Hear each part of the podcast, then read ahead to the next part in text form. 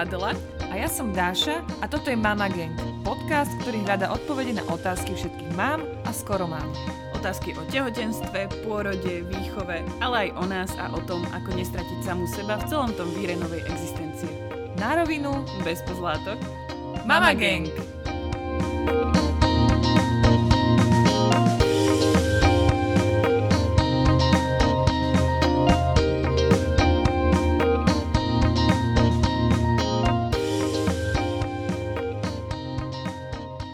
Čau Adel. Čau, Daška. Počuj, ja odkedy som sem prišla, tak sa teším, že ti niečo poviem a nechcela som ti to povedať skôr, ako začneme nahrávať, aby neušla tá šťava z toho. Ale mám úplne nový zážitok dnes električky, ktorý mi hovorí o tom, že, že mám nádej, že tie veci, ktoré sú niekedy ťažké s, našim de- s našimi deťmi, takže tie veci sa zmenia a že vlastne prirodzene odídu. Lebo Vincent, odkedy sme sa vozili v električke, on teda v aute vôbec, takže električka bola pre nás také lepšie vozitko. Tak on už keď som ho vozila v kočariku, my sme veľakrát z električky vystupovali a nastupovali na ďalšiu a tak, lebo on mi v nej veľa plakal. A teraz už e, vlastne sme, už nebýva v kočariku, v kočari už minimálne, takže väčšinou je v nosiči a už ani v nosiči nechce byť v električke, tak na rukách a potom skáče a a snaží sa vyskočiť proste na mňa, potom na peca, hej, potom ho tam kojím. Na ľudí. A na, no, na ľudí a tak, že proste bol tam taký akože divý v tej električke a chcel všetko chytať stále, čo cez koronu úplne najhoršia vec. A, a. Že akože štíkač na listky chcel chytať, najradšej by ho aj olizoval. A dnes sme išli na električku, Peco ho mal v nosiči a on už tam skákal a mrvil sa a má také obdobie, že včera sa skoro celý deň kojil a stále sa chce mojkať, tak na zastávke som si ho zobrala na ruky a som teda ho trochu nakojila a tak sme sa mojkali a potom sme nastúpili do električky. Ja som si ho posadila na kolena a on sedel. Mm. On sedel a pozeral von oknom. A ja vravím, auto, auto, auto. A motorka, ujo na bicykli, oh, vieš, a ideme si a ideme. A on sedí a pozerá. A potom akože už tak za Trnavským, hej, že za polkou cesty, už po nejakých desiatich minútach začal akože vyskakovať, chvíľku po mne poskakal, potom si zase sadol a pozeral von oknom. A potom sme vystúpili. A žiadne akože plakanie, mrnčanie, proste preskakovanie na sedačky a tak, ale on proste sedel a kúkal. A tak to mi dáva nádej, že ja si to vždycky tak poviem, že to aj ten spánok sa raz proste len tak zmení, že ani nebudem vedieť prečo a on začne spať. Raz sa, raz sa zobudíš ráno, tak jak ja som sa zobudila prvýkrát, keď mi vtedy Marieta spala tých 7 hodín. No, Kde sú tie časy? A sa zobudíš na to, že je svetlo a dostaneš totálny hysterický záchvat, že tvoje dieťa umrelo, lebo nebolo hore v noci. Vieš, to som ja mala, hej? Ale- Áno. Áno, áno. No, ja som ti síce chcela povedať inú vec, ale teraz, keď si hovorila o tomto, že, že vidíš svetlo na konci tunela pri týchto zá, zážitkoch, tak mi napadla iná vec, že ja som si... Už to mám v hlave, ešte to nemám na papieri, ale chcem si spraviť taký, uh, taký normálne, že zoznam, hej? Že, že ja keď sa narodila, tak ja som si hovorila, že Ježiši Kriste, ja už si nikdy neposedím na terase s kávou. Hej? A teraz už si na nej posedím s kávou, lebo viem, že keď mi túto zaspí, tak povedzme tých 20 minút, akože určite mám. Alebo že Ježiš, ja už nikdy nepôjdem sama s niekým na prechádzku, len si tak pokecať. A už idem. No a tak som rozmýšľala, že si spravím taký, normálne mám ešte taký bucket list v hlave, že kaderníčka, kozmetička, masáž. ja mám kino. Ki- ú, Kino je úplný level, že What? odísť na večer do kina. Ale ja mám, že večeru, hej, že Aha. že pôjdeme na večeru niekam. Alebo že jedna celá noc sama. A teraz som rozmýšľala, že si napíšem, už mám takto presne ten bucket list- v hlave, že si to normálne napíšem a budem si to odškrtávať, aby som vedela, že ten progres tam je, že proste je tam niečo, čo sa teda posúva a že aj to, čo ja som si myslela, že už nikdy nebudem môcť robiť, takže už to môžem robiť. No jasné. No No musím si jasné. to napísať, teda nie musím, ale chcem si to napísať.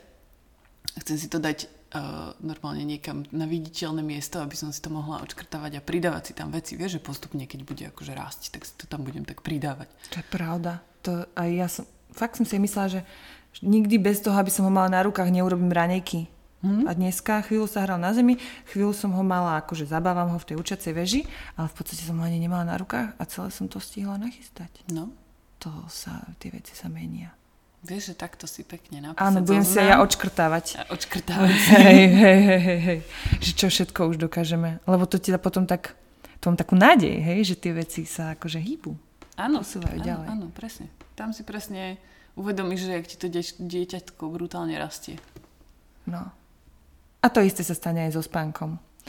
A verím, že aj keď si vypočujete tento diel o spánku s Jankou Zemandl, tak že nadobudnete tú nádej, ktorú máme my a pochopíte, prečo deti spia, ako spia a snad nájdete odpovede na vaše otázky.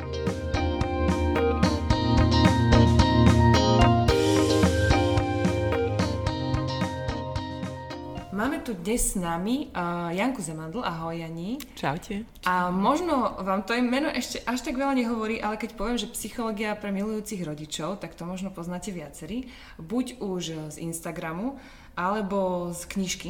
A tak som sa k tebe dostala aj ja, že ja som ešte vtedy nemala Vincenta a uh, u kamošky na stole bola knižka a ona mala malé dieťa a ja, že ukáž, pozriem sa a že zau, názov ma zaujal a som začala čítať a hovorím, že, o, že to je dobrá knižka. čakala som takúto decku a že tam, ale tam sú, to sú reálne, že výskumy a, a pozriem na mená, že aha, aj tie mená mi niečo hovoria, že to je dobrá knižka. A ona si to zapamätala a ona mi tú knižku darovala potom, keď ja, ja som mala Vincenta a tak som sa aj dostala aj k tebe a už som bola aj na tvojom workshope a dlhodobo ťa sledujem, lebo ja som zistila, že taký obsah, aký ty dávaš do tých postov, to ťažko vôbec nájsť na celom Instagrame. A tak som rada, že si prišla, že si prijala naše pozvanie. A my sa dnes budeme baviť teda o spánku, preto sme ťa pozvali, ale ten tvoj záber je taký akoby širší. Ty nie si len spánková poradkyňa. Tak čomu všetkému sa ty teraz aktuálne venuješ? Mm, ďakujem veľmi pekne za pozvanie. Teším sa. Chvíľku nám to trvalo, kým sme sa zosynchronizovali, ale je to tu. Um, ja, áno, ja sa tak vôbec necítim ani neprofilujem ako spánková poradkynia, ale je pravda, že sa tomu dosť veľa venujem vzhľadom na to všetko. Detská psychologička. Ono to bolo tak, že ja som, ja som mala svoj, svoj klasický život a potom sa mi narodili deti. A, a vtedy vlastne sme, z, um, sme sa stretávali s kamoškami. Mám veľa kamarátiek psychologičiek a boli sme raz aj s našimi malými bábetkami, tak na kávičke. Vlastne vy ste podobne možno vznikli. My sme, my sme boli u Evičky na káve a zase sme sa rozprávali, že počúvaj, a čo s týmto a čo s týmto a prečo plača a že ja som čítala taký výskum a tak. A potom sme si uvedomili, že vlastne sa stále bavíme o tom, že ako je to vo výskumoch, lebo nikde inde sa nedajú nájsť nejaké kvalitné informácie, kvalitné pre nás. A vtedy Evička hovorí, že to akože spíšme do knihy, veď aj tak sa tým zaoberáme.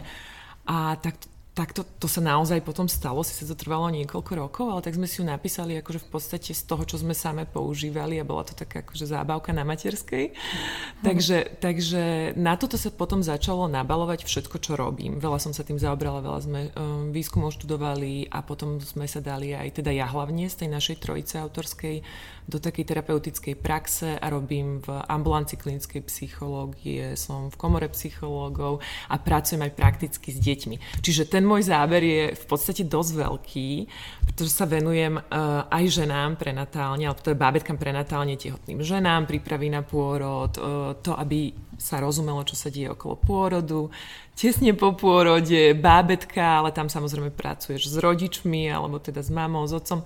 No a potom ja mám taký záber, že až do takých 9 rokov v podstate. A tam už robím naozaj, že, že s deťmi terapeuticky, veľa robím s hrovou terapiou, alebo veľmi veľa robím a veľmi rada robím s rodičmi, lebo oveľa radšej dám ten nástroj do rúk rodičom, keď, keď riešime prevažne poruchy správania, tak som veľmi rada, keď sa tie veci v rodine tak upravia. Čiže cez tú detskú psychológiu, rodinnú psychológiu, tak naozaj ten záber je taký dosť široký, ale tým, že mám vlastne aj to akademické zázemie, aj to terapeutické, tak sa mi to takto pospájalo.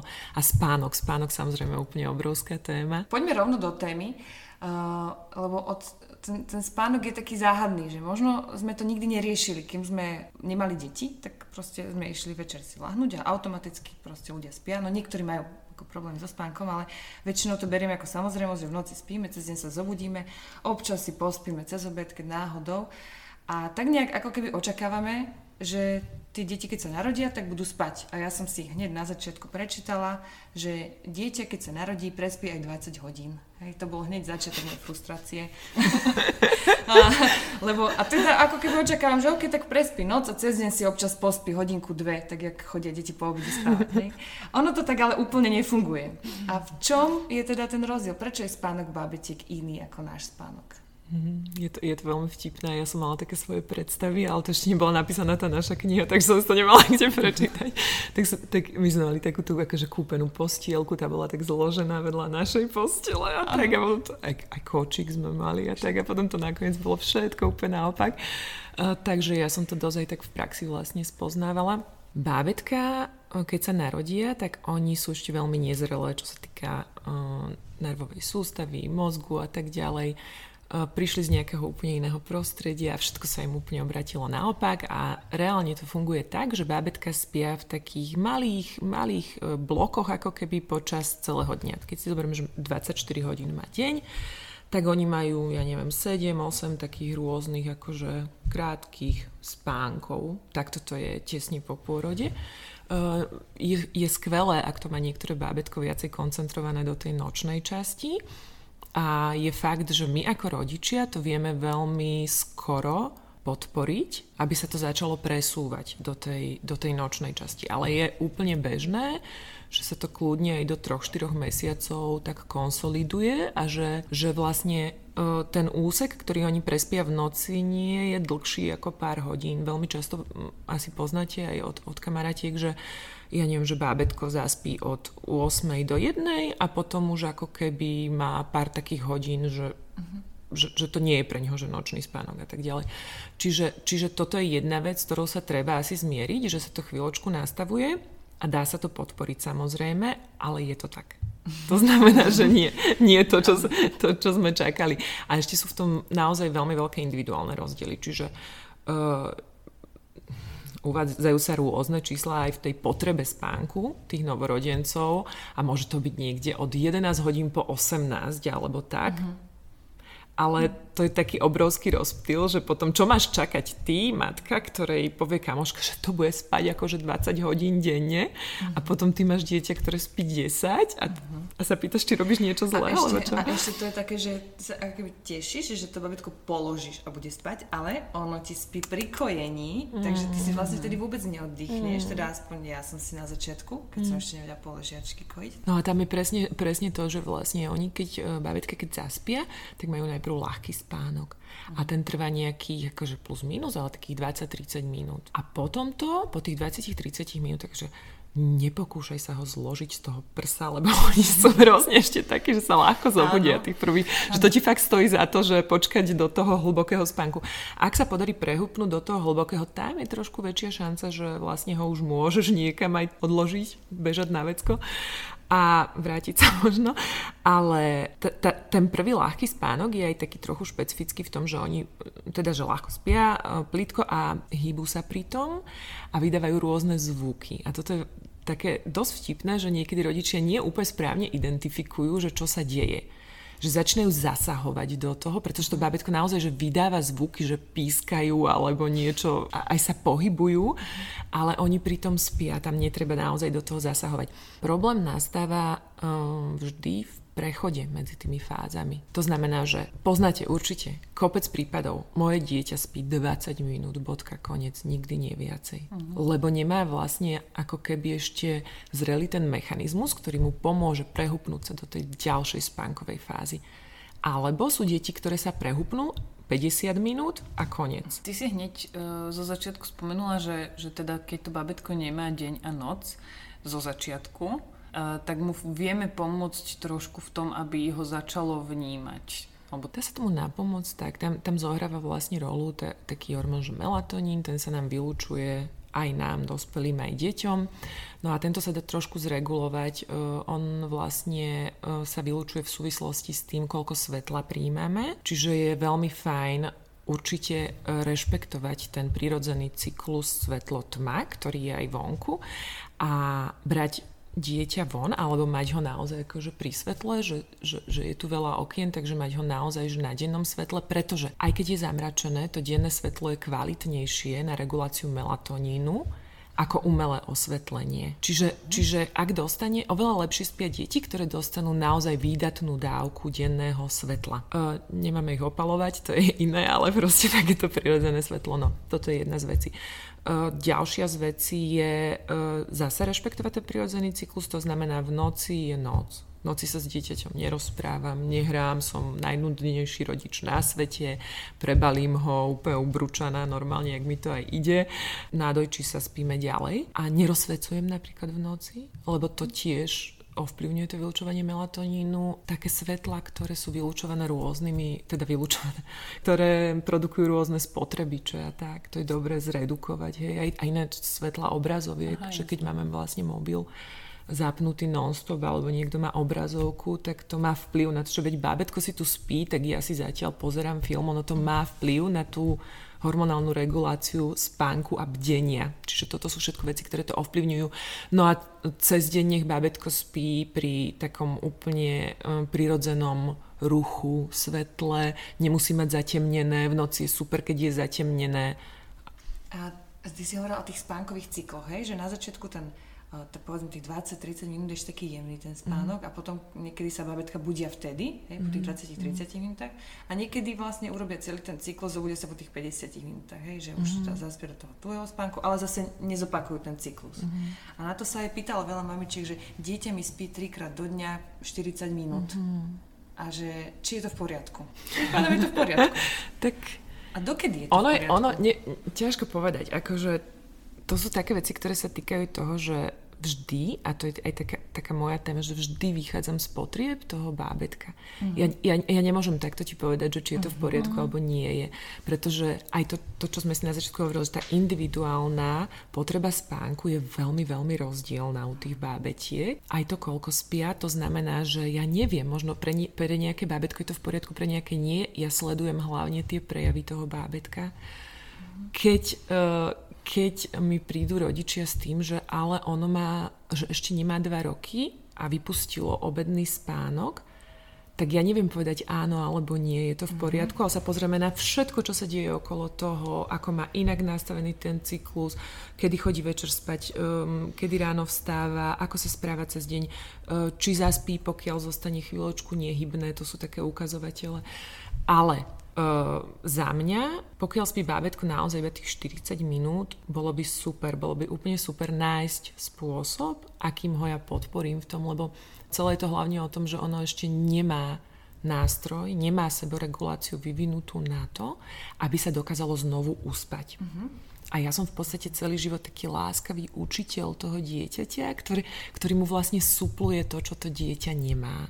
Čiže ak ono nedokáže zaspať, tak ja nájdem spôsob, ako ho uspím, ako mu pomôžem prehupnúť sa a áno, je strašne veľa takých prípadov, keď vlastne tieto detičky, ktoré spali 40 minútovky, nakoniec sa nejakým spôsobom podarí ich uspať, že nájde sa, nájde, nájde sa hej, že, že buď, buď sú v šátke na mame, alebo niekomu funguje kočik, alebo že na, naozaj, že nájde sa spôsob, že odstúpim od toho môjho rigidného, že, že na dojčím položím, nefunguje, no smola, a, ale nájdem ten spôsob. No a tieto babetka potom 3 hodiny prespia, alebo tak. Uh-huh. A, ale, ale asi všetci intuitívne vie, vieme a výskum to potvrdzuje, že veľa spánku je, že fajn. Že, že je to dobré, proste, že, že bábetka prospievajú aj fyzicky, aj mentálne, že, že potrebujú spať. Že je dobré im pomáhať všemožnými spôsobmi. Je, je dobré a netreba sa báť, že keď ja im budem pomáhať teraz, mm-hmm. tak čo? Vieš? Lebo toto je presne to, že rodičia často mm, sa boja, že no bože, navyknem ho na vieš, hojdanie v tomto tu zariadení a čo potom? Ale mm-hmm. toto pri malinkých bábetkách vôbec nefunguje. Ty rieš iba teraz, čo sa deje, sleduj to bábo, ono ti nápovie, hľadajte, skúšajte, zláďujte sa a to nebude, že 18-ročná bude zaspávať v hojdačke. To budeme riešiť potom. To sa všetko, to sa všetko dá láskavo a jemne a, a, a dôsledne nastavovať, ale teraz riešme, že čo funguje tu a teraz mm-hmm. pri tých malých. Ako Vincent bol tiež také dieťa tých krátkých spánkov mm-hmm. a ja som sa snažila aj to nejak ako keby uchopiť, tak som si stiahla apku a som som zaznačovala, že koľko spí. Že možno v tom nájdem nejaký vzor, ktorý pochopím mm-hmm. a mhm. pochopím, že ako on teda chce spať. No, ako je to vtipné, ja tam samé čiarky a spil, spal úplne hociako, ale ako našiel si sám nejak ten režim a musím povedať, že on, aj keď by som tomu možno vtedy neverila, tak on už teraz niekedy prespí cez deň aj dve hodiny. Fakt. Akože nikdy s tým neratám, takže som extrémne efektívna, že do tých prvých 20 minút, čo ho ako keby odcucnem, tak stihnem všetko upratať, nachystať a potom si sadnem a poviem, že a on akože neviem sa na to ešte spolahnúť, ale akože je to, už to funguje. Že to už všetko potom je už len bonus. Už je len bonus, už je len bonus, že si taká vycvičená, vieš, že tie rýchlosti. Kedy, kedy, ako sa to vás zmenilo? Uh, vieš čo, trošku teraz posledný mesiac a trošku tak, uh, že cez koronu. Chodívali sme veľa v kočiku a cez koronu som spal aj doma. Mm-hmm. Ale, alebo keď bolo niekde sme, mus, niekde sme spali. Vieš, čo mne pomáha? Cestovanie a Nie? zmena prostredia. Aj to, že možno sme boli mm-hmm. obidvaja, vieš, to je tiež zaujímavý moment, to som si neuvedomila. A aj nám vždy pomáha zmena prostredia, lebo vždy, keď ideme niekde inde, tak to musíme urobiť trošku inak, keď si to vyžadujú podmienky. A niekedy zafunguje niečo iné. Tak to potom skúšame, tak? Hej, zase po chvíli zase niečo iné. A, a začal zaspávať vlastne v posteli. A toto je to, že, že, že vlastne dala si mu, čo potrebuje a on sa to same nejak upraví, No. že nestresuješ sa vtedy, že pre Boha, tak teraz je len v kočiku, v živote nebude spať na posteli. Ako naozaj neodporúčam e, robiť také veľmi invazívne zásahy hneď od začiatku a vždy skúšať e, také tie najjemnejšie. Vlastne toto je veľmi dôležité asi posolstvo, čo chcem povedať že um, bábetka potrebujú pomoc a je super dopriať im ju, ale začala by som o takej najjemnejšej pomoci, ktorú bábetko potrebuje. Že poďme do úplných praktickosti, že uh, úplný novorodenec sa tam niekde akože mrví a už vidíš na ňom nejaké známky únavy, tak čo môžem spraviť? Prídem k nemu, zoberiem ho na ruky, na loptu a skáčem po plafón, to není úplne ono.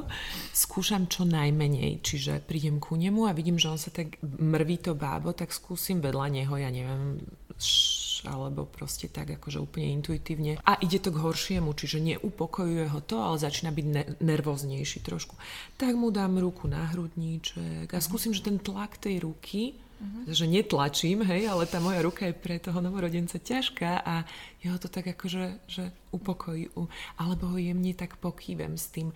A skúšam takéto intervencie, nezačnem rovno, že sadneme do auta a ideme sa voziť do Rusoviec, aby sme, aby sme uspali. Čiže, čiže že, jasné, že pomôcť, ale buďme takí opatrní v tom múdri, dajme dieťaťu možnosť, aby sa samé rozvinulo. Pomôžme mu len do tej miery, do ktorej je to nevyhnutné. A toto je asi, že poučka na celý život. Uh-huh. Vieš, že áno, že buďme láskaví učitelia stále, ale nepomáhajme viac, ako oni potrebujú. Všetko, čo vie dieťa urobiť samo, nech robí samo. My sme mali takú, um, takú milú vec, na ktorú sme prišli, keď sme písali e, knihu, že e, správaj sa k dieťaťu v týchto spánkových veciach tak, ako keby si už jedno dieťa doma mal. To, to, a to asi pochopia druhorodičia, že pri tom druhom dieťati. Znamená. To znamená, že akože neštartuješ skôr, ako dieťa mrnkne, ale keď mrnkne, tak ešte chví, akože nie že, nie, že dlho, ale malú, malú chvíľočku trvá, kým ešte to druhému podáš pohár vody, alebo niečo, alebo ešte niečo po ceste zhrabneš. Ale ideš, vždy ideš, vždy reaguješ, ale nerobíš to tak veľmi rýchlo, veľmi prehnanie prvorodičkovsky, vieš, také, že si tam ešte skôr, ako to dieťa vlastne potrebuje. Takže s takým rešpektom k tomu, že to dieťa, ono je schopné strašne veľa aj zvládnuť samé a my ho máme len podporiť. Nemáme, nemáme to prebrať celé zaňho. Kedy si bývali štandardnou výbavou hneď v pôrodnici zavinovačky. Uh-huh. A musím povedať, že ja teda uh, ako uh, na, vyškolená mama s babami, túto Daškou a ešte ďalšími kamoškami, ktorým deti spávali uh, bez zavinovačky a len tak akože v, priestore, tak my sme prišli s Marietou z porodnice a v porodnici ona bola v zavinovačke a spinkala tam úplne super. A my sme prišli z porodnice a ja som sa pokusila teda spraviť to, že položím ju a ona zaspí, nie? No a teraz ona chudia rozhadzovala tými ručičkami. Ona celú noc nezavrela oko, chudia, iba na mne zaspala, nič iné nerobila, iba vrešťala. A s Myšom sme sa ráno teda akože už nejak tak skonsolidovali a Myšo hovorí, že toto to je to rodičovstvo. No, tak e, v tom šoku sme zavolali našim a naši mi doviezli zavinovačku. Druhú noc sme ju zabalili do zavinovačky a ona spala spala. Mm. A ona odvtedy mi skladala ručičky. Že ona už keď bola nakojená a už bola teda akože taká v polospánku a položila som ju na tú zavinovačku, tak ona mi sama zložila tie ručičky a chcela sa vyslovene zavinúť. A prečo niektoré deti spia v zavinovačke a niektoré práve naopak, ako napríklad Vincent, e, im to nejako mm. nevyhovuje? To je také, zase také veľmi individuálne, že, že, že, že neexistuje na to také uh, pravidlo. Som rada, že sa o tom aj veľa hovorí, lebo v podstate pre mňa samozrejme E, primárne a dôležité je aj kontakt, aj vlastne to, že v tej zavinovačke ty obmedzuješ to, to dieťa, hej, necíti ťa tak, ako ťa cíti, keď je mimo tej zavinovačky, ale v princípe je to skvelá vec pre deti, ktoré to potrebujú. Vieš, no, že, ona v tom bola po... skoro do troch mesiacov. No. A na vyslovene, keď bola rozbalená, tak ona proste sa budila a dávala si facky. Presne. Nechcela a, spať. A, a spraví pohyb ručičkami, ktorý ju zobudí, to je mm-hmm. úplne zbytočné. A zase sme pri tom, že 3 mesiace, akože nebude tak spať do 18. No, je to pomôcka, že pokiaľ, e, jasné, že pokiaľ nemáš to dieťa zavinuté 24 e, hodín denne, vieš, Nie, ona vyslovene má... iba na noc bývala tak je to skvelé, že sa vlastne trošku zredukujú tie reflexy, ktoré, ktoré v tomto prípade už sú kontraproduktívne. A zase je to, vieš, o takej akože individuálnej potrebe zrelosti toho bábetka, toho, čo potrebuje, je to úplne mm-hmm. super. Jasné, že, že veľa dojčenia je super a že treba si dať pozor na to, že Hej, že môže sa stať, že keď bábetko vlastne a priorne zavinujem, tak môžem ho trošku odpojiť od, od takej jeho spontánnej aktivity, ktorá môže mať vplyv aj na dojčenie a tak ďalej. Ale ty, ty, ty asi vieš, asi múdra mama a sleduj to dieťa, sleduj, čo sa ti zdá OK, e, sleduj si dojčenie, tiež s dojčením má každá žena svoju story, takže veľmi ťažko hovoriť, ale treba ho strážiť, to dojčenie a mm. toto môže interferovať, ale presne poznám strašne veľa detí, ktorým to veľmi pomohlo a potom sa to vypustilo, bolo to super. Každopádne im to veľmi evokuje to vnútromaternicové prostredie, čo je ekvivalent toho je aj nosenie, hej, že keď sú v tej šatke tak krásne zabalené, tak odkvecnú a ešte ten pohyb do toho, tak to je najväčší úspavač na svete. Uh, tak sú to pomocky, ktoré určite prečo si ich nedopriať. Že ja v tomto vlastne, po tom všetkom, čo som preštudovala a čo som vlastne od, odpracovala v tejto oblasti. Uh, nie som taká veľmi rigidná zastankyňa jednej veci a jedného smeru. Sú, sú veci, ktoré mám veľmi mm, dôležité v celom tomto prístupe ku deťom, ktoré sú pre mňa úplne kľúčové ale veci ako že zavinovať, nezavinovať, uh, cumlik, necumlik, to nie sú veci, na ktoré je úplne rýchla, jednoznačná odpoveď. A som veľmi ďaleko od toho, aby som niekomu vnúcovala jeden postup. A veľmi bojujem proti tomuto, aby sme navzájom na seba zazerali, že preboha, tá ho má v tom kočíku však, poškodí ho do smrti, nebude mať s ňou väzbu. A, a potom henta ho, čo ho chce zadusiť v tej šatke. Uh-huh. Čiže to, toto je veľmi ďaleko od toho, o čo naozaj ide. Naozaj ide o to, čo to bábetko potrebuje a čo je medzi tou mamou a tým bábetkom. A každé bábetko je iné, lenže z toho sa tu stala taká nejaká akože spoločenská záležitosť, sociálna vec, že každý komentuje toho druhého, každý má názor mm-hmm. na mhm. toho druhého. A to, toto je úplne mimo toho, čo ti povie uh, vedecká psychológia vývinová o, o bábetkách. Mm, to je inak, ja som si tak uvedomila v jednom momente, že že ja som Vincentov spánok začala považovať za problémový kvôli tomu, že také tie poznámky, ale už by ti mohol prespať celú noc. Mm-hmm. A už keď som videla, že iným prespali, a koľkokrát sa ti zobudila, keď som niekomu povedala, že štyrikrát, že pre, a že každú hodinu. A ja som si potom uvedomila, že, že počkaj, ale že však ja pri ňom ležím, ja to vôbec nebudí, že on sa začne mrviť, chvíľu počkám, či sa uspí, sa neuspí, tak dám mu prso a zaspím hneď ďalej alebo niektorí, že ako dokážeš fungovať? A ja, že tak fungujem. A ja som si tak ako keby prestala z toho veľa robiť. Hovorím, že to považujem za normálne a že však vlastne ja sa pri ňom tak vyspím, hej. Že Ale samotná tá formulácia, že on ti nespí, vieš? No. To, to kde sme to akože, no, že, no, no, že to je no. nejaké tvoj, tvoj výkon alebo tvoje zlyhanie, že on ti nespí. No, áno, vidíš. No, je to také, hej, hej, hej. A že, že vlastne, že možno, a v jednom období som začala tak viac experimentovať, že možno si vadíme v tej posteli, preto sa budí, tak ho začnem dávať do mm-hmm. postielky. A dosť som to teda rozhádzala, ten mm-hmm. spánok, akože sa ti priznám, lebo skúšala som, že tak možno, hej, skúšala som to za vinovačku, skúšala som do postielky, samého, či tam náhodou nezaspí. Ale všetko možné. Vtedy sme to tak rozhádzali a sme sa zase ukludnili, že proste takto my spíme a je to v pohode. Je to v pohode, netreba sa z toho vôbec stresovať. Treba dať pozor na to, aby som nevytvárala nejaké extrémne neudržateľné návyky, ako je treba to vozenie v aute alebo tak a skúšala od tých jemných, ale inak štúdie ukazujú, že ten spánok sa konsoliduje aj do dvoch rokov. A naozaj akože dojčené, nedojčené dieťa, moc to neprešpekuluješ v tomto, daj tomu dieťaťu to, čo potrebuje strašne veľa tých príbehov poznám o tom, že, že jasné, že zrušíme dojčenie, jasné, necháme dieťa vyplakať, zvykne si a potom sa ti to vráti a súvisí to strašne veľa s temperamentom. Nedojčené deti, ktoré v dvoch rokoch chodia x krát denne, im dá zohrievať tie flaštičky, musia im to dať, lebo, lebo, lebo to dieťa je také aktívne uh-huh. a mhm. temperamentovo je také, že no nie, no nebude spať celú noc v tých uh-huh. dvoch rokoch. Čiže nie, je to, nesúvisí to priamo s tým a nevyhráš to až tak úplne, že zmier sa s tým, že e, keď sa ti narodí dieťa, tvoj život sa tak dosť premieša do...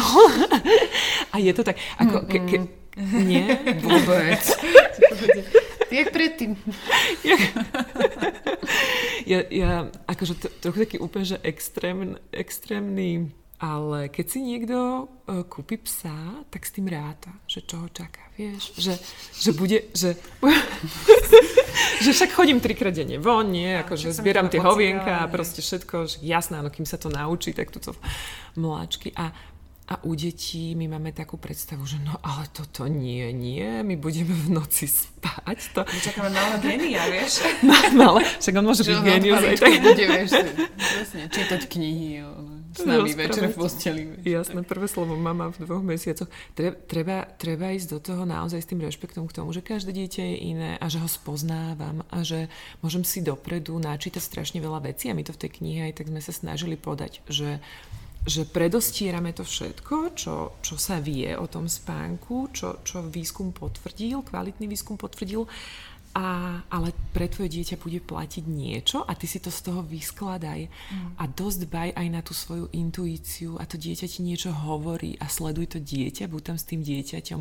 A možno ti pomôžu všetky tie veci, tak ako ty vieš, že skúsim ho dať do postielky, skúsim toto a jasné, ideš, akože tam nemáš veľmi ako ublížiť alebo neviem čo spraviť, ale sleduj to dieťa stále vrácaj sa do toho, čo, čo, čo, čo ti to dieťa ukazuje a čo ty pri tom vnímaš a cítiš. Teda tie babetka, ktoré sa zaspia na tom e, prse, tak to je super, lebo ty máš vlastne takú super zbraň na to, aby si ho uspala.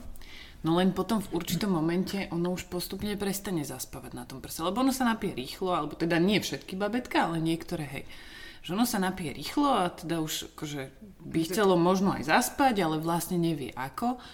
A večer, a ako mu my vieme uh, dopomôcť k tomu? Lebo niektoré maminy sa tam pýtali veci typu, že majú nejaké 10-mesačné, 12-mesačné babetko, ktoré večer pri tom zaspávaní sa v tej postielke rozblázni, alebo, alebo sa jednoducho nevie nejako same učiť číkať. Vieme my byť, ako vieme my byť ten pomocník? No, my keď sme rozprávali o tých spánkových cykloch, a prechodoch do tých spánkových fáz, tak toto s tým trošku súvisí, že v podstate ono je to tak, že existuje také niečo ako spánková asociácia. A to je spôsob, ktorým to bábetko zaspáva. Pokiaľ je to na prse, tak zaspí na prse a ono vždy potrebuje tú asociáciu, keď sa ide prehupnúť do tej inej spánkovej fázy. Aj my dospelí, aj deti uh, to majú tak, že ty sa zobudíš x krát za noc, ale o tom nevieš. A ty sa ty sa prevratíš na druhú stranu, spíš ďalej.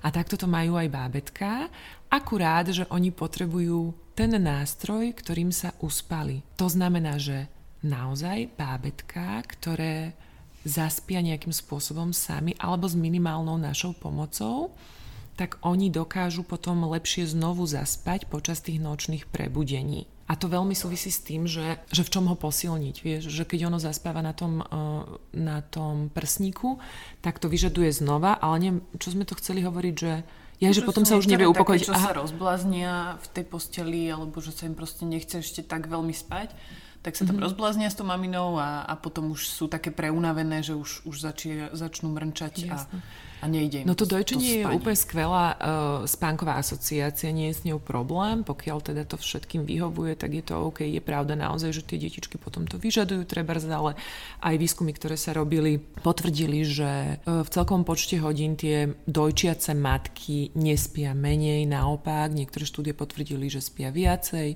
že sú viacej oddychnuté, pretože to sa ti zdá, ale naozaj, keď sa musíš e, postaviť a ísť zohriať to mlieko a tak ďalej a nie je to záruka toho, že to bábetko spí dlhšie a tak ďalej. Čiže dojčenie je jedna milá, krásna spánková asociácia. Vedela by som ešte hovoriť o tom, aký ďalší efekt to má tá blízkosť. Ale pokiaľ dôjde k tomu, že už nefunguje, alebo... Alebo funguje menej. Alebo funguje menej, tak nie je dôvod neskúsiť niečo iné alebo spojiť ju s niečím iným. Vieš, že to, čo som hovorila, máte milión tých nástrojov všetkých možných, tamto šrkanie, hojdanie, hoci čo, čo, čo funguje um, tak ju spojiť, hej, že sa babetko nádojčí a potom mu vlastne dať taký nejakú inú pomôcku, ktorá mu pomôže. Ale napríklad, aby ste vedeli, že čo, čo myslím aj tými pomôckami, že taký úplne fakt, že dobrý spánkový výskumník, on má svoje spánkové laboratórium, že James McKenna a on robil nádherné, mnohé nádherné experimenty, ale jed, jeden z vecí, ktoré on zistil, že bábetko upokojuje a pomôže mu lepšie spať aj taká vec, že ty vedľa neho uh, simuluješ hlboký spánok, spíš a dýchaš pokojne ako v tom hlbokom spánku. Toto už je ten typ intervencie, ktoré na to bábetko pôsobí a ktoré vplýva vlastne na to dieťa a prečo deti nechcú niekedy spať. Uh, vy ste to hovorili, že keď cestujete, alebo že keď ste dva, ty, ty si povedala, Adel, že, že možno ste boli cez koronu dvaja na ňo. Uh-huh, uh-huh. A toto sú také veľmi dôležité veci, ktoré na to vplývajú. A to tak, že to bábetko, ono nás veľmi vníma, to, čo našu neverbalitu. Uh, náš strach z toho, že bože, zase nezaspí, to bude hrozné. Ja som mal strach z uspávania totálny. No. To, to, no. Toto vlastne, ale vieš, a teraz si vezmi vlastne ten kontrast, že, že sa dokázalo, že keď ty dýcháš pokojne vedľa bábetka, uh-huh. tak ono lepšie naozaj spí a ono dokáže zaspať. A to potom super. ja, úplne nervná matka, ktorá, že ježiš, ono zase nezaspí, ale však idem to skúsiť. A teraz vieš, čo tvoje telo vylučuje na hormonálnej úrovni, čo, ako sa ti úplne inak chvejú ruky a ako, ako inak sa pohybuješ, ako inak dýcháš, ako inak ho ukladáš, iným tlakom ho držíš a presvedč to dieťa, že všetko je v poriadku, že je v bezpečí. Ono ten spánok je hodne veľa aj o hraniciach a bezpečí, o tom, aké veľmi bezpečné, pokojné prostredie dokážem vytvoriť tomu bábetku. Úplne najlepšie je naozaj si trošku takým spôsobom nejakým prejsť tieto otázky, že čo to znamená pre mňa, ako sa cítim, ako sa cítim, keď ja idem dávať spať to bábetko, čo to znamená pre mňa, že, že bude teraz spať 6 hodín bezo mňa, lebo áno, rôzne, mm-hmm. rôzne, niektoré mami to tak majú, že, že majú, že zase vplyvom všetkých tých e, kontaktnej výchovy a tak, majú to, že ale to nie je OK, keď bábetko je mimo mňa. Mm-hmm. Vieš, no, že máš vlastne aj zafixovanú tú predstavu, že ale ja mu mám dodať viac a ešte viac a najviac blízkosti. Takže niekde v tebe je, že ale to nie je OK, že ja ho položím, že musí byť stále, stále, stále na mne. No toto som nemala. ja, ja som ja takú teóriu, že, že čím viac si máma tak váži tú svoju slobodu, tým viac jej dá dieťa takú tú príučku, že teraz ťa potrebujem. že, ale nie, tak naša Marita spí v postielke. Ona nespala Hej, s nami vlastne inak. nikdy. Ty si vedela, že nebudete spolu spať, by ste to mali no. inak nastavené. No. Ona nespala s nami v posteli v noci nikdy. Jasné. No, za celý no, ten čas, zatiaľ teda. Čo sa týka, čo sa týka ešte také možno, že, že toho spoločného spania a tej blízkosti, tak sú strašne, mm, strašne pekné štúdie o oxytocine. Ja som ti tam písala, že som prečítala tú knižku o oxytocine, strašne pekná. Natália Kaščaková to preložila, uh, takže je to v slovenčine teraz. Uh, pozrite sa na to. Hormón blízkosti sa to volá. Oxytocín je taký úplne zázračný hormón, ktorý je hormón lásky alebo hormón blízkosti a vylúčuje sa veľmi veľa taktilnou stimuláciou, blízkosťou, dotykmi a má nenormálne účinky. Akože je to ten hormón, ktorý aj riadi pôrod, spúšťa a tak ďalej. A je to veľmi taký ochranný hormón, jednak e, redukuje stres, jednak ti zabezpečuje také tie príjemné pocity lásky, nehy a súvisí aj s tým, že necítiš tak bolesť mm-hmm. a takéto veci.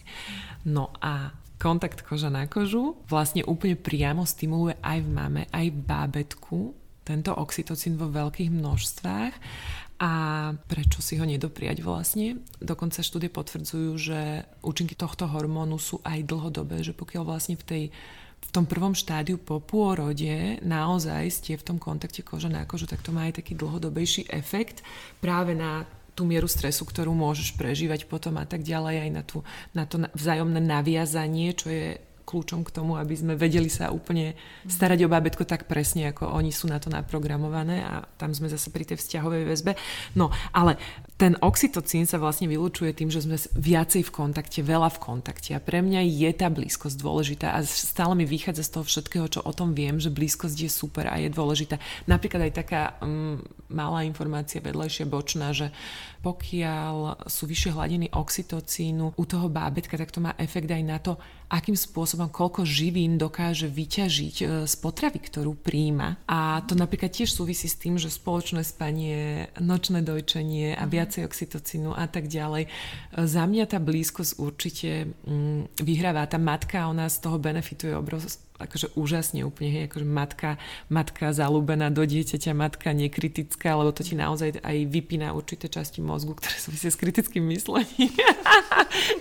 akože keď si myslíš, keď si myslíš, že to tvoje je najkrajšie, alebo tak. Keď si hovorila teraz o tom oxytocine, ja, si, ja som ešte v, vo fázach, keď Marieta spávala na prse, keď bola malá, cez deň, tak som pozerala uh, na Netflixe Babies, takú mm-hmm. sériu, to bolo presne, že asi 6 dielov uh, o konkrétnych nejakých, že spánok, hranie, neviem, čo tam ešte bolo. A pri tom spánku tam presne rozprávali, že oxytocín nie je len, že mama, ale že oxytocín sa tvorí viac menej v rovnakej miere aj otcom, ak sa správajú ako tie mamy potom v porode, čiže ak sú kontakt na koža na kožu, ak sa s tým babetkom hrajú, ak sú pri ňom dlhodobo, takže vlastne ten oxytocín sa produkuje aj mužom, lebo to sa kedysi hovorilo, že to je iba taký ženský hormón, ale že aj tí otcovia z toho vedia vyťažiť, takže ak nás počúvajú otcovia, tak to nie je len o ženách, ale aj otco, otcovia si môžu dať kontakt na kožu a pomôže im to a bude sa im produkovať ten hormón, vďaka ktorým ich ženy pozerajú s láskou na to babetko aj 20 minút v kuse. Ale oxytocín áno, vo veľkých dávkach, ale že prečo si ho nedoprieť, že ten kontakt na koža na kožu. Ja som úplne, že zastanca toho, že naozaj, že v tom šesto nedelí, že kašlite na to, že buďte spolu, buďte v tej posteli,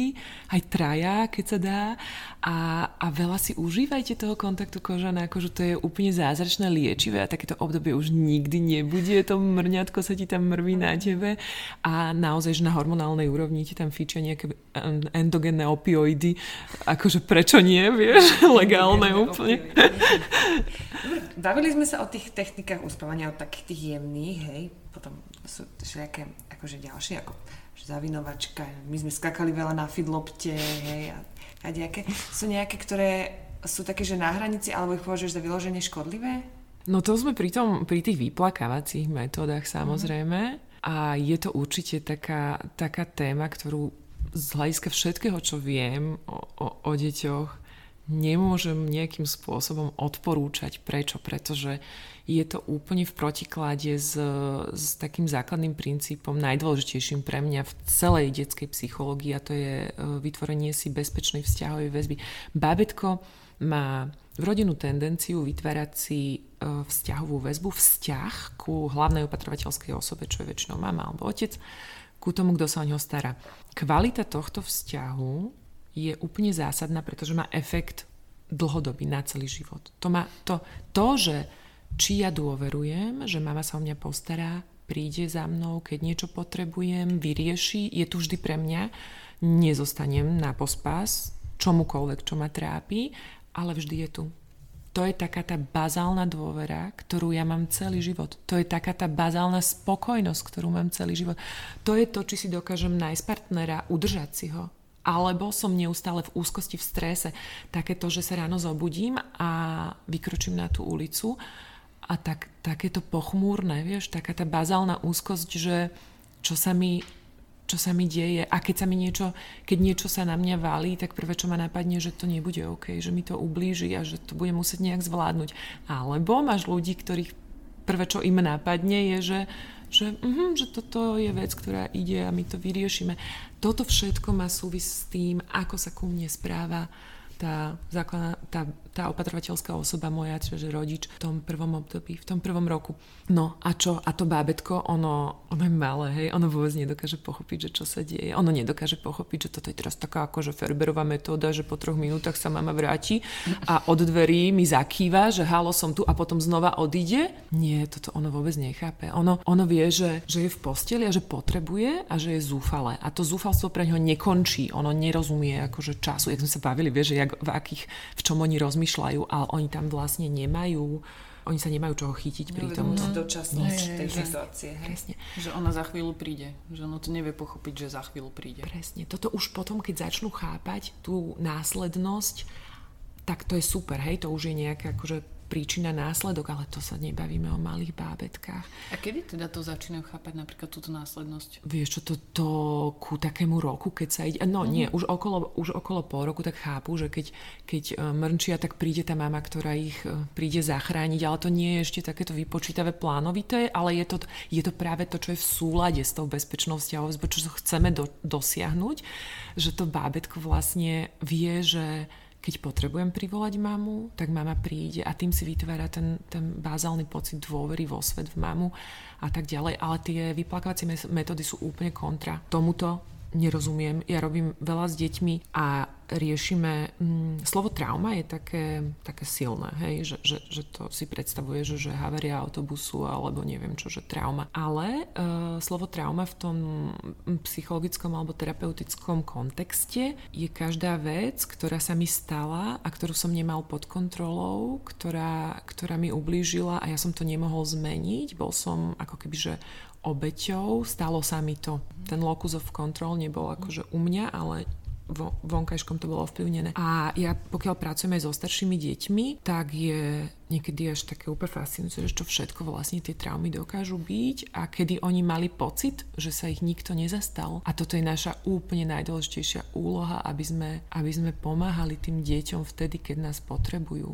Oni nás potrebujú v tom spánku a v tom uspatí, tak poďme do toho, to nie je nekonečné. Pripravme sa na to, že ten život sa trochu zmení, keď máme tie bábetka a doprajme im to. Ono sa to potom zase upraví. Vieme potom pracovať so staršími deťmi na tom, aby sme tie asociácie nahradzovali, režimy upravovali, krásne im štrukturovali prostredie, nastavili im úplne také bezpečné prostredie, tie hranice tak, aby oni vedeli, že toto je čas na spánok, aby tá mama bola úplne pevná, láskavá, vedela im to takto štrukturovať a odkomunikovať.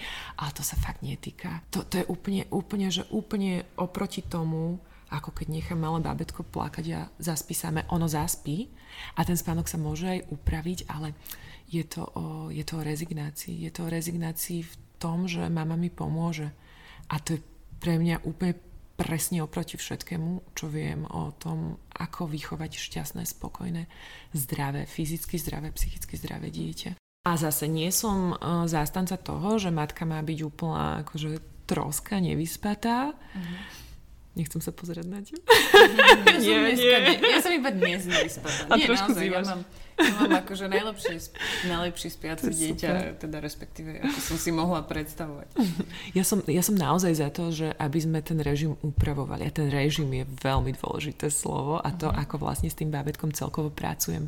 Ale nie cez tieto metódy, ktoré sú, no povedzme si to, to sú násilné, to, sú proste, to je proste tréning. To není, že vzťahové. Veď takto sa nebudeš správať ani k manželovi, k partnerovi. Vieš, že úplný teror. Vieš? Reve v posteli a tým povieš, že si porev. Že? Veď toto... Trošku si vytrenuješ Zaspíš, kľúčka. Vytrenuješ si kľúčka. To je moje obľúbené. Vytrenuješ si kľúčka. Ale inak mne sa nikdy nestalo, že by Vincent, že, že začne plakať a že on sa sám ukludní a zaspí. To, je, to, to akože ani, to si ani neviem predstaviť. Už vidím, že už keď začína plakať, že už proste, no dobre, bereme na ruky mm. a takže, že tam už mm ako, a on pred zaspávaním, on už keď je v tej fáze, že už chce zaspať a napríklad sa mu nepodarí zaspať na prse a už je veľmi unavený a niečo ho ešte preberie, tak to je len plač mm. proste. Tak to už beriem na ruku. Tam je super intervenovať skoro, lebo, lebo v podstate... Čím skôr, tým menej je rozrušený. Nemusím keď... ho ukludniť a uspať, môžem ho presne, uspať. No. Presne, a toto je výhoda aj toho spania v blízkosti bábetka, no. že ty vlastne zareaguješ skoro a že ono ťa cíti, ale um, vieš aj ty, ke, keď si hrozne rozrušená, tak si predstav, že fakt, že pláčeš, že úplne niečo hrozné sa ti stalo, tak tam zlíkaš, pláčeš, koľko ti trvá, kým sa upokojíš. Ono je fakt, to, to nemá byť o tom, že, no má to byť naozaj citlivé, akože niekedy, niekedy úplne stačí také, že skúsme si predstaviť, že seba, čo by sme potrebovali, vieš, a že iba takto sa správajme ku tým bábetkám, že to nie je atomová veda, že len máme strašne často také, že manipuluje so mnou, alebo že že navyknem ho, alebo Každý čo. jak si naučíš. A to Jak si naučíš, naučíš. máš, no jasne. A to tak nie, akože my sa normálne, my sa normálne bojíme nejakej blízkosti, lásky, nehy, akože fakt si myslím, že tým, že vieš, že mu budem pomáhať, že sa nenaučí spať, alebo že, že, že budeme veľa v kontakte, v blízkosti, treba ten kontakt kož, koža na kožu, tak čo si myslím, že, že to bábetko to tak navždy bude mať. A to, toto, toto možno ešte veľmi dôležité, že tá vzťahová väzba a tie výskumy, tam, tam je 50 rokov úplne kvalitného výskumu vzťahovej väzby a to je úplne jednoznačné posolstvo. Čím viac bezpečia, blízkosti ty tomu bábetku dáš, to sa väčšinou tak dvo roka formuje, ale samozrejme aj potom neskôr sa s tým pracuje, čím viac blízkosti, e, bezpečia bábetku dáš, čím viac mu pomáhaš suplovať, čo ono nemá, tým máš dieťa samostatnejšie, sebavedomejšie, odvážnejšie. To není tak, že, že keď sa bábetko ročné ma takto drží za nohu a nechce ísť a my prídeme na návštevu, tak ja ho vysotím do toho, presne chodí už si veľké, nehambi sa. Doprajem mu tej blízkosti toho zázemia, tej maminej sukne toľko, koľko potrebuje a až keď sa ono dosíti, tak ono spraví ten sebavedomý krok a ide. A ja mám, ja mám v terapii deti, ktoré toto nemali dosítené a my sa musíme vrátiť k tomu, že to dosycujeme. To sa nedá preskočiť. To je o tom, že ja teraz akože urýchlim niečo. No tak to bábetko ma teraz potrebuje a ešte nemá ten spánok natoľko zrelý, aby sa dokážalo same uspať tak ja mu to, ja mu to dosítim. A nedá, nedá sa to oklamať. Proste s tým nevybabreš. Tomu, to nemáš inú šancu, ako dosítiť to, ak chceš mať zdravého, spokojného človeka, ktorý je rád na, na svete. A preto to, že upokojí to bábetko skôr a bude vám všetkým lepšie, mm-hmm. nenechaj ho vyhecovať mm-hmm. a zasupluj mu to, tú schopnosť upokojiť sa, ktorú ono ešte nemá. Zasupluj mu to, čo nemá. My mu máme vlastne, my máme tú sebareguláciu, ktorú oni nemajú, to je napríklad aj schopnosť upokojiť sa, tak my im ju máme stále suplovať, pokiaľ nevidíme, že oni sú schopné kúsok viac toho prebrať samé. A to sa potom samé upraví. A postupne sa stane to, že z 20 minút sa prehupnú a už budú mať dva spánkové cykly a tiež sa to nestane takto, ale bude to postupne a, on upraví sa to. pýta spať, vieš, že no, sami naznačí, že si položí hlavičku na mňa a už akože Jo, ideme spať. krásne. A už je to zaspávanie, také, uspávanie také príjemnejšie, vieš, že si to viac tak ako užívam. No a toto je vlastne aj to, že ty posilňuješ jeho schopnosti. Mhm. To znamená, že mm, vieš nám kedysi akože strašne, keď si bola taká výchova, že ti povedali, že, oh, že je ti zima, obleč sa, vieš, alebo že si unavený, chod spať. Ale ty najlepšie, čo môžeš spraviť pre tvoje dieťa, že, že posilníš jeho schopnosti v tomto. A posilníš to, aby to dieťa naozaj vedelo povedať alebo dať najavo, kedy potrebuje spať. A to je tá zrelosť, to je to, čo potrebujeme od toho dieťaťa, aby bolo schopné vnímať sa, vnímať svoje potreby. A keď som trpezlivá a som s ním, ja vidím, že on, on sa vlastne tie veci učí sám. Hej? Mm. Že vôbec sa to nepotrebujem učiť mm. nejakými technikami. Presne. Hej? Že dať priestor, pozorovať, byť tam a ono vlastne, že keď sa tak spätne pozriem, že koľko vlastne sa toho už naučil. Popri tom Pre toto, že tie deti, oni sú tak úplne že zázračne naprogramované k tomu, aby rástli k také akože zdravej a seba aktualizovanej osobnosti. To dieťa rastie same do úplnej zrelosti, zdravia, krásy a my jedine, čo by sme mu mali pomôcť, odstrániť nejaké prekážky, prípadne zasuplovať mu to, čo ešte nemá. Že ty sa nemusíš ani matka nejak strašne snažiť a teraz nejaké rozvojové programy tým deťom dať všetku stimuláciu, ktorú potrebujú v tomto našom prostredí 100% majú.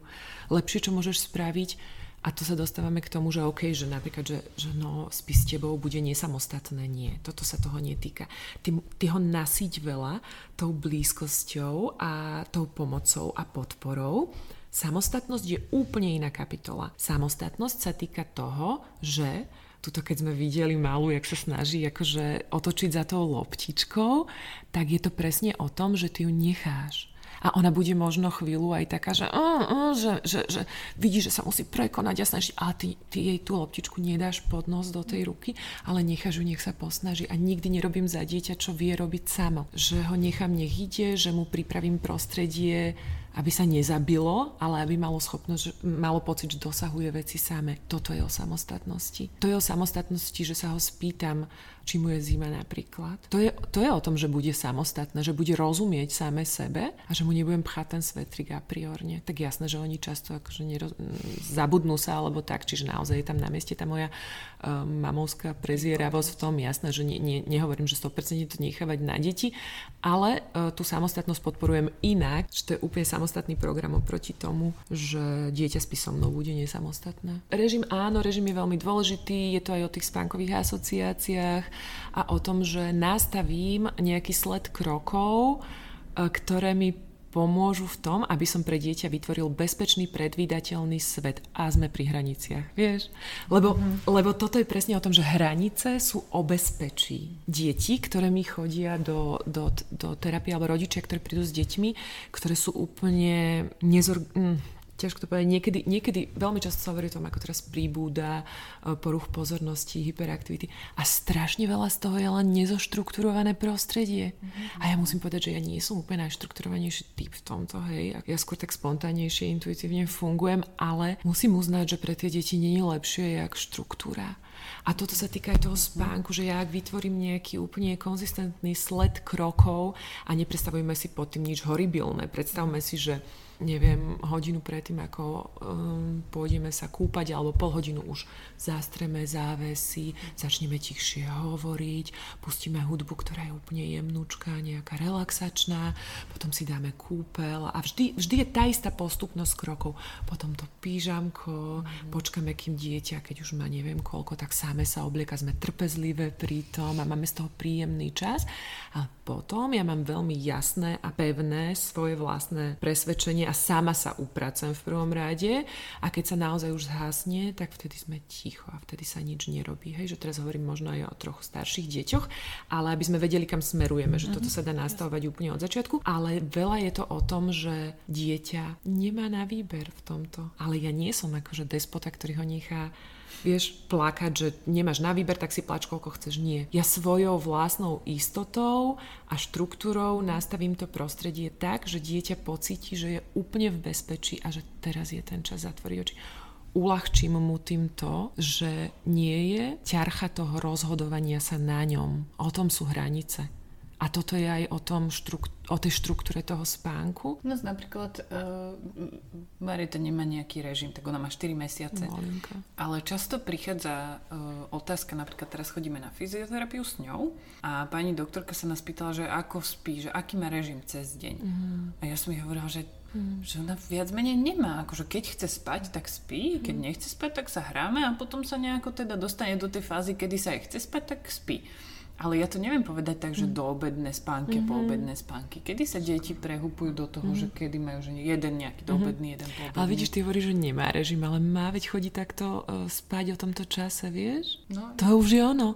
A toto je také strašne pekné, také rešpektujúce k tomu, k potrebám toho bábetka, že ty si všimneš, že zhruba je unavená, neviem koľko potom, čo ráno vstane a ty to vieš veľmi pekne a, a ten režim uh, je fajn, pretože aj tebe pomáha pomáha spraviť si taký predvídateľný deň, hej, že vieš, že vždy môžeš ísť s kamoškami von kočikovať alebo neviem čo, pohupovať sa na ihrisku vtedy, hej, že o desiatej napríklad si povie. A keďže, keďže uh, ona v tom čase býva unavená, tak ty to vieš veľmi tak načasovať tým, že vtedy vyrazíte niekam, hej, alebo že ju dáš do niečoho a, a skú, skúšaš to pravidelne. Ona sa trošku upraví, ty sa trošku upravíš na ten jej režim a, a už hovoríme o nejakom režime. Režim je super a treba vychádzať z toho, že čo, um, ak, aké má potreby to bábetko. A vtedy sa to dá trošku tak prispôsobiť. A čím je bábetko mladšie, tým ťaž, ťažšie ho ovplyvníš v tom, ako to má ono.